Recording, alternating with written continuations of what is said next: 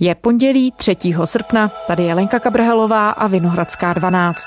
Spravodajský podcast Českého rozhlasu. Tereza Hyďhová opustila poslanecký klub SPD i celé hnutí. Ve sněmovně bude spolupracovat s Trikolórou. Oznámila to na sociálních sítích. Rozhodla se tak podle svých slov poté, co poznala skutečnou podnikatelskou podstatu SPD.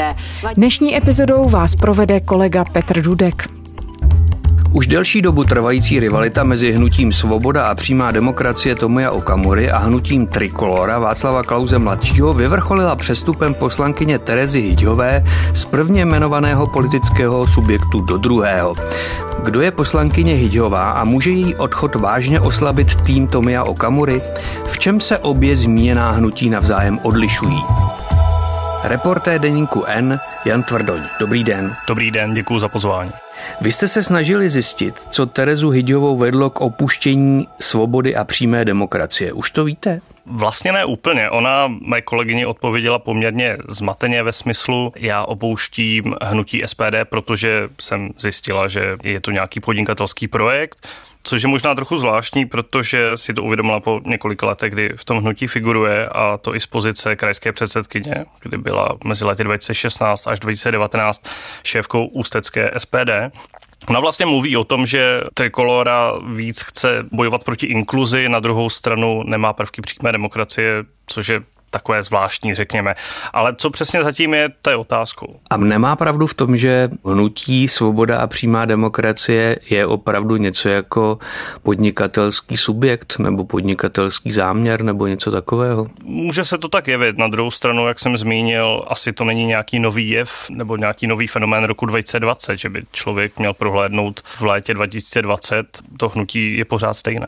Jak se k odchodu své kolegyně postavili poslanci Svobody a přímé demokracie? Demokracie? Vlastně různě ty reakce se lišily na škále budeš nám chybět, Terezo, to psala například paní poslankyně Jana Levová, na druhou stranu paní poslankyně Lucie Šafránková byla velmi emotivní s tím, že jde snad o zradu a paní poslankyně Hyďhová by měla složit svůj poslanský mandát, protože právě zradila ideály hnutí a utíká k nikým nevolenému Václavu Klausovi prozatím.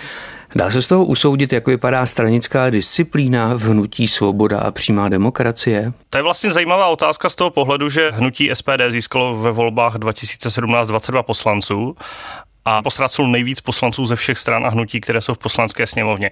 Šlo o tři poslance ze Severní Moravy, kteří si založili své hnutí, které vlastně nikdo nezná, ale jmenuje se to tuším jednotní alternativa pro patrioty nebo něco takového.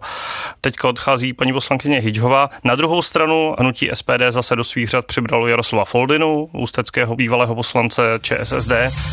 Poslanec Jaroslav Foldina vstoupil do sněmovního klubu SPD. Oznámil to na tiskové konferenci klubu před jednáním dolní komory. Do února byl Foldina členem vládní ČSSD. Po sporech s vedením ale stranu opustil. Od té doby byl jako nezařazený poslanec. Svůj vstup do klubu SPD vysvětlil tím, že má s hnutím společné priority i program. Ono se vlastně často říká, že SPD je taková jako monolitická strana, řízená direktivně, řízená z předsednictva, což je vlastně zajímavý fenomén, když mluvíme o SPD jako o hnutí, které chce prosazovat přímou demokracii, referenda, odvolatelnost tak ve vlastních vnitrostranických stanovách to hnutí nemá právě tady tyhle prvky, nemá vnitrostranickou demokracii, nemůže prostě svrhnout předsedu tím, že si to přeje třeba celá členská základna. Tak to tam nefunguje. To je takový zajímavý paradox toho hnutí. A když se stručněji podíváme na hnutí Trikolora, přestože co se týče poslanců, tak zatím je to tak dva a půl poslance, řekněme. Jak vypadá atmosféra tam, co se týče nějaké vnitřní kázně? Je to všechno závislé na Václavu Klauzi mladšímu? Nebudeme si nalhávat, že hnutí Trikolora je něco jiného než projekt Václava Klauze mladšího. On jako svou pracovitostí, energií a charizmatem dokázal do toho hnutí nabrat spoustu lidí, kteří platí členské příspěvky, kteří platí příspěvky přispěvatelů.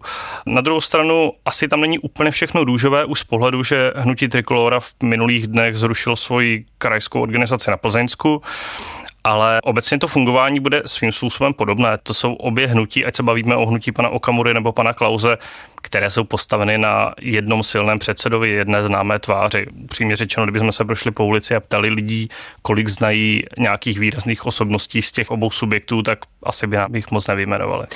Komunikují s vámi poslanci a poslankyně svobody a přímé demokracie při vaší práci? Jak se říká hezky česky jsou, jsou. No. Asi jak kdo a jak kdy. Je to takové ale někteří ano, spíš až na ty špičky strany, spíš ano. A podařilo se vám zjistit, jaké mají politické názory, jestli jsou v tomto třeba monolitní anebo rozrůznění? V podstatě z mého pohledu, nebo jakou já mám zkušenost, tak tady ta stranická disciplína je velmi pevná. Je hnutí Svoboda a přímá demokracie věrná svému politickému programu, pokud tedy nějaký politický program lze vystopovat? Tako hnutí SPD a vlastně navazuje to už na hnutí Úsvit, které pan Okamura založil předtím. Jsou ty hlavní prvky dané a dlouhodobě se snaží je akcentovat. Korupce, neschopnost, hádky, nezvládnutá imigrace – ale tak toto přece být nemusí. Zajistíme bezpečí našich domovů, zvýšení důchodů, bezúročné novomanželské půjčky a 300 tisícový příspěvek těm, kteří řádně vychovávají své děti. Prosadíme hmotnou odpovědnost a odvolatelnost politiků. Jsme kompetentní vládnout, dodržujeme pravidla a máme srdce na správném místě. Tahle země je naše, nenechme si ukrást, přidejte se k nám. Jde o odvolatelnost politiků a kritický přístup k Evropské unii, no a samozřejmě přímou demokracii. To jsou věci, které SPD opakovaně navrhovala, respektive navrhovala aspoň, aby se projednávaly vládní předlohy, které šly tímhle směrem. Prozatím s tím neuspěla, ale věrná je minimálně těm ideálům v tom, že neopouští ten akcent těchto témat. A prakticky to znamená, že pokládá poslanecké návrhy, které vycházejí z jejich programu, nicméně ty jsou většinou, pokud se nepletu, smeteny ze stolu posléze. Takže je to spíš takové divadlo? Praktický dopad těch opatření je nulový ve smyslu, jako nemění se ústava, aby bylo celostátní referendum a podobně. Na druhou stranu tohle je uděl často opozičních stran. Když bychom se podívali ve stejném duchu na návrhy občanských demokratů, pirátů nebo třeba lidovců, tak asi nevidíme, že by měli mnohem větší úspěšnost prosazování svého programu. Z opozice to prostě jde už. Tak paní poslankyně, máte slovo. Vážený pane předsedající, vážené dámy a pánové, Situace, která se po zavedení povinného posledního roku předškolní výchovy vyvinula v oblasti administrativní náročnosti, je naprosto neúnosná. Nový stranický šéf Terezy Hyťové Václav Klaus mladší ji pochválil za dosavadní práci ve školském výboru. Jak se podle vás Tereza Hyťová profilovala jako poslankyně? Já se přiznám, že přímo na vzdělávací systém a školský výbor nejsem odborník a nesleduju to nějak pečlivě, ale Terezu Jdovou mám spojenou v podstatě s dvěma tématy, co se týče této oblasti. Jedno je zrušení inkluze, což je vlastně věc, kterou hnutí SPD opakovaně dlouhodobě kritizuje, že tady vznikla nějaká inkluze a měly by se dát peníze na něco jiného. A druhá věc je, to zmiňovala paní poslankyně v tuším předvolební debatě České televize v roce 2017, že by se měl mnohem výrazněji zintenzivnit nějaký vztah mezi učňovskými profesemi a praxí ve firmách. Ale neměla tu exekutivní pozici a nemohla o tom rozhodovat. A její dopad na vzdělávací politiku nebo nějaké praktické výsledky asi je takový spíš, že není. No. Hnus, hoďte na ně granát, ještě, že jsou ze Zoš plynárenská, řešení se přímo nabízí. Takové a podobné nenávistné komentáře se snesly na fotografii skupiny prvňáčků vyfocených na školním tablu základní školy Plynárenská v Teplicích. Třídu tvoří mimo jiné romské, větnamské a arabské děti. Fotografii i se jmény dětí zveřejnil regionální deník v rámci svého seriálu. Reakce pod fotografií už začala prošetřovat policie. A jak se Tereza Hyďová profilovala obecně? Mluvilo se o ní kvůli podpoře rasistických statusů na sociálních sítích, kterými pisatel tehdy mířil na žáky jedné teplické základní školy. To je možná notoricky známé, ale co dál? Myslím, že velká část společnosti nebo lidé, kteří konzumují politiku, tak si asi s něčím moc nespojí. Ono je to zase na jednu stranu pochopitelné. Tereza Jdová šla do politiky velmi mladá, uspěla v roce 2017 a stala se jednou z nejmladších poslankyní v této sněmovně. Mladší už je tuším jenom Dominik Ferry a pan poslanec Kopřiva ale asi si ji nespojíme s ničím konkrétním. Tak já myslím, že u nás, u nás se ví, jaký máme program a je to tak, že my jsme pro, my jsme jak teda obecné referendum, tak vlastně jakoby to referendum a právě v tom referendu uh, bychom nechali lidi hlasovat, uh, jestli chtějí setrvat nebo nechtějí setrvat v Evropské unii, protože jelikož jsme stoupili na základě referenda, tak říkáme, proč lidi se nezeptat, lidí se nezeptat, jestli chtějí uh, zůstat nebo chtějí odejít. Takže právě na základě toho referenda. Ona vlastně minimálně z pohledu nějakých veřejných vystoupení držela tu stranickou linii ve smyslu, my tady máme nějaký program, tak já budu akceptovat ty programové body, nechci migraci, nechci islám, nechci inkluzi, chci referendum. To jsou ty základní body, které říkala, ale v tomhle je asi velice zaměnitelná s kýmkoliv jiným v tom poslanském klubu. A víte, jestli dělala něco zajímavého nebo pozoruhodného předtím, než se stala političkou? Tak ona se stala političkou fakticky v roce 2016, kdy uspěla v krajských volbách na Ústecku v koalici SPD se Zemanovci.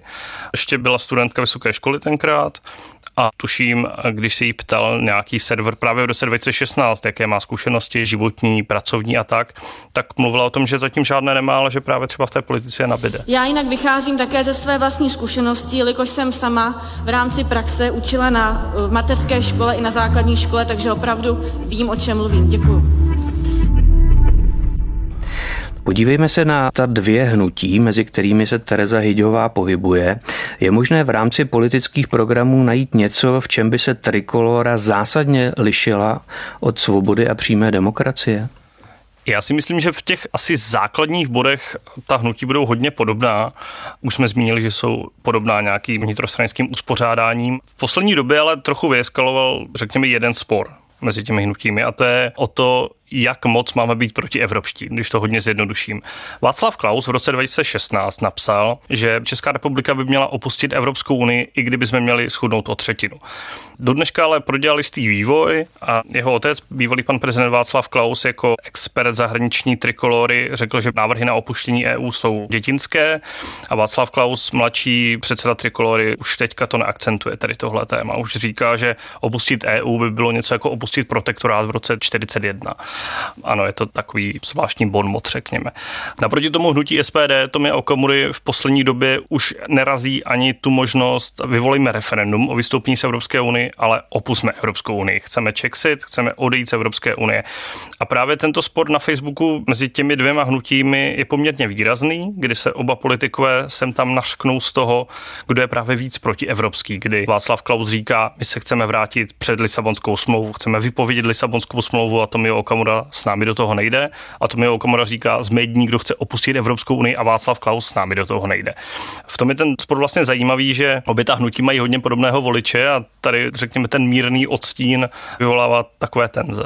Tereza Hyďová, když se k ní vrátím, jak jste se o tom zmínili, je proti inkluzi ve školství a ona to uvádí jako důvod vstupu do řad trikolory, ale Svoboda a přímá demokracie je přece také proti inkluzi, tak není to ze strany Terezy Hyďové jenom určitá zástěrka? Nemůže být skutečný důvod někde jinde, v něčem jiném? Já ji samozřejmě do hlavy nevidím, ale tahle úvaha se nabízí, řekl bych.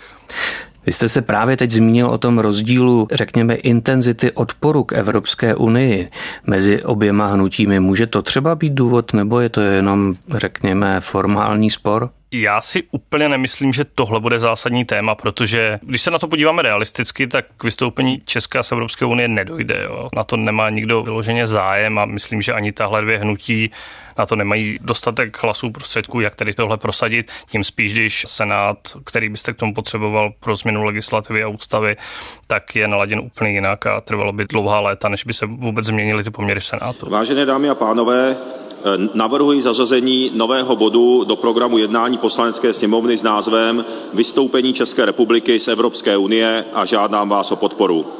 Při projednávání tohoto bodu navrhnu usnesení Poslanecké sněmovny zavazující vládu zahájit podle článku 49a Lisabonské smlouvy kroky k vystoupení České republiky z Evropské unie.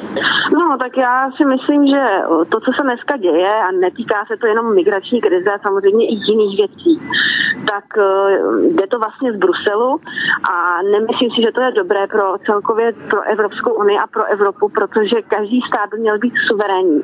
Měl by si o svých věcech rozhodovat sám. SPD jako taková popisuje, že ten odchod Terezy Hyďhové je dán tím, že ztratila volitelné místo na kandidáce v Ústeckém kraji. Upřímně řečeno, já si myslím, že na tom něco může být, protože když se podíváme na výsledek z minulých voleb, SPD na Ústecku získala dvě křesla. Získala asi 13%, což byl vynikající výsledek na Ústecku. I kdyby ten svůj zisk opakovala, tak Tereza Hyďhová ztratila pozici předsedkyně krajské organizace v Ústeckém kraji. Je možné se domnívat, že díky ztrátě tady této funkce by třeba nebyla tak vysoko na kandidáce jako minule. Navíc, jak už jsem zmiňoval, SPD posílil Jaroslav Foldina, u kterého se dá předpokládat, že prostě na té kandidáce bude hodně vysoko, na té ústecké, protože je stále populární mezi částí voličů.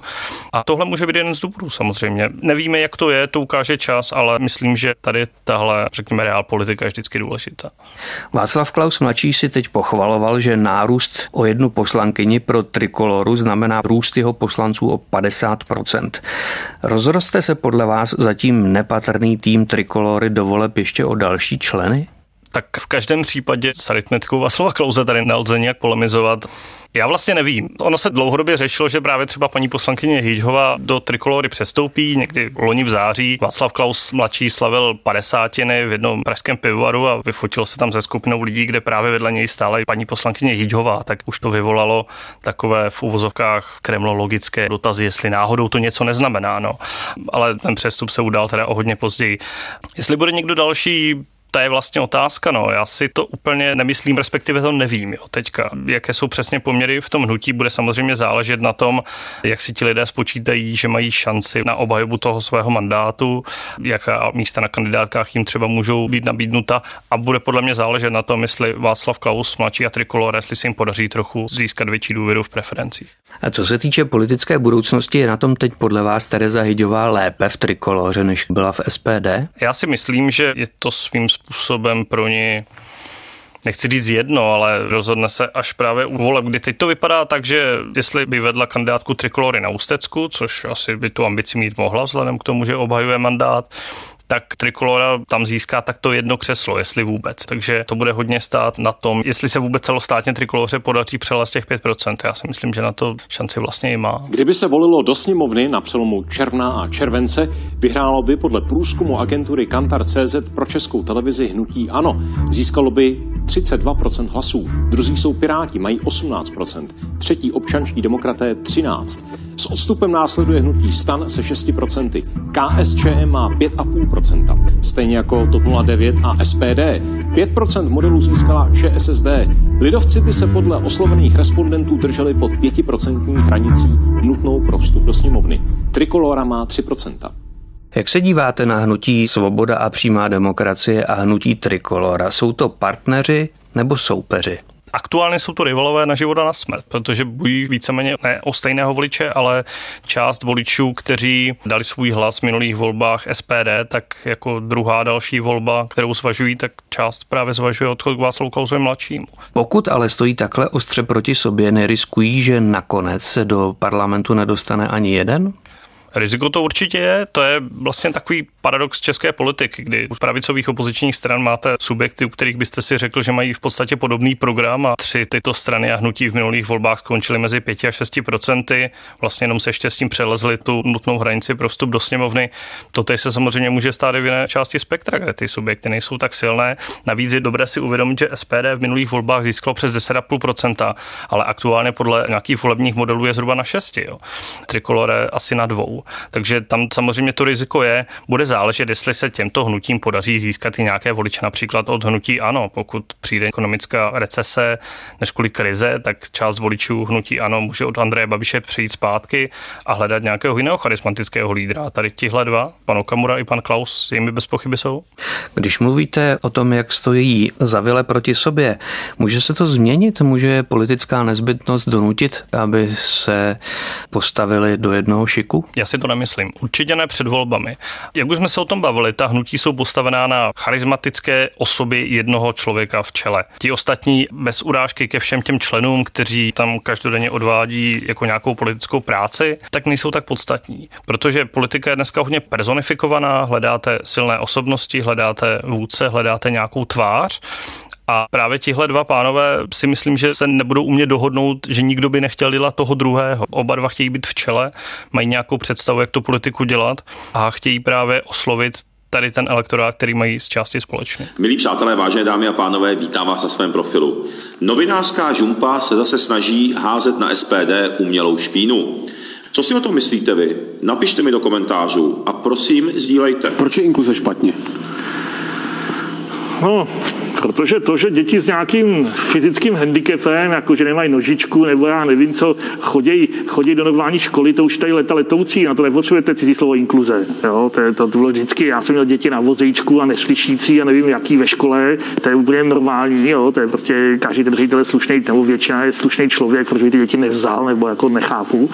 No ale když jako je plošná inkluze, to znamená, že děti s mentálníma handicapama posíláte do běžné školy, tak to prostě nikomu žádný štěstí nenese. Když se Tomio Okamura a Václav Klaus mladší tak těžko dohodnou mezi sebou navzájem, jak je to s poslanci a politiky ostatních politických stran v parlamentu? Jsou s nimi lidé z hnutí SPD a lidé z Trikolory schopni spolupracovat třeba při předkládání společných poslaneckých návrhů? Já už jsem zmínil, že na té úrovni sněmovny se často do sebe také pouští tyhle poslanci a je to právě často přes facebookové profily obou předsedů, kdy si vyčítají, že ten druhý nepodpořil nějaké jejich návrhy.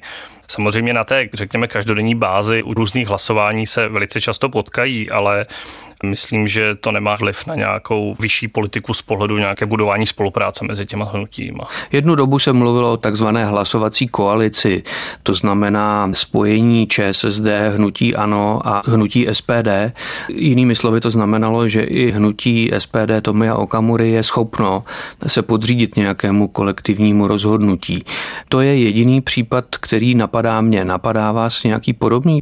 To, co zmiňujete vy, platí vlastně pro první vládu Andreje Babiše od voleb 2017 do června 2018. Teď, když se podíváme na data z hlasování, tak jde vidět, že právě SPD nestojí až tak mimo, ale právě trochu trenduje k hlasování spolu se sociálními demokraty a hnutí ano. Tehdy právě ještě mělo, řekněme, nějakou naději, že by mohlo být ne členem té koalice, ale že by na nich mohla stát ta koalice. Nakonec se Andrej Babiš a Jan Hmáček rozhodli pro podporu komunistů a jde vidět právě zdat, že od té doby SPD velmi výrazně hlasuje jinak. Často se říká, že právě SPD je taková rezerva vládní, jo, že si vlastně někdy můžou vyzobnout její podporu, když potřebují, tak to jistě je, ale když se podíváme na nějakou tu větší statistiku, tak jde vidět, že řady hlasování SPD právě od vlády se pomalinku odsunuje. Oborná Monika. Pro návrh. Okamura Tomio. Proti návrhu. Proti návrhu. Okleštěk Ladislav. Pro návrh. A je to dáno samozřejmě jednak tím, že potřebuje být opozičně vyhraněnější, tím, že nemá z té vlády žádný benefit aktuální, tak proč by se obtěžovala, že jo? Ona právě potřebuje teďka ukázat, my jsme jiní, my předkládáme alternativu, my jsme lepší než oni, takže s nimi nahlasujeme. Jaký je teď vztah Tomia Okamury k Andreji Babišovi? Je to čistě vztah opozičního lídra k premiérovi? Tady bych hádal. A jak byste charakterizoval vztah Václava Klause mladšího k Andreji Babišovi? Já si myslím, že Václav Klaus mladší opakovaně veřejně mluvil o tom, že je to tak v obecné rovině, že cílem politiky nebo cílem té stranické politiky je prosadit nějaký svůj pohled na svět, prosadit svůj program. Nejdeme do voleb proto, aby jsme byli v opozici, to říká Václav Klaus mladší. Myslím, že z toho celkem jednoznačně plyne, že Václav Klaus mladší by byl připraven na spolupráci s Andrejem Babišem a nečinilo by mu to problém. A myslím, že je to naprosto legitimní a říká to dopředu. Takže na závěr, může si Andrej Babiš, pokud by po volbách opět sestavoval koalici, dovolit přizvat SPD a Trikoloru ke spolupráci, pokud oni se dostanou do sněmovny? Samozřejmě bude záležet, jak ta sněmovna bude vypadat, jestli bude existovat nějaká alternativa. Jako reputačně by to vypadalo šíleně, jo, z pohledu zahraničí, z pohledu evropské... V obou případech, jak SPD, tak trikolora? Já si myslím, že u trikolory by to asi nebyl takový problém už z pohledu toho, že projevy některých těch představitelů nejsou až tak, řekněme, excentrické, nebo já nevím, jak to nazvat úplně. Důležitá fakt bude ta matematika a ty další možnosti.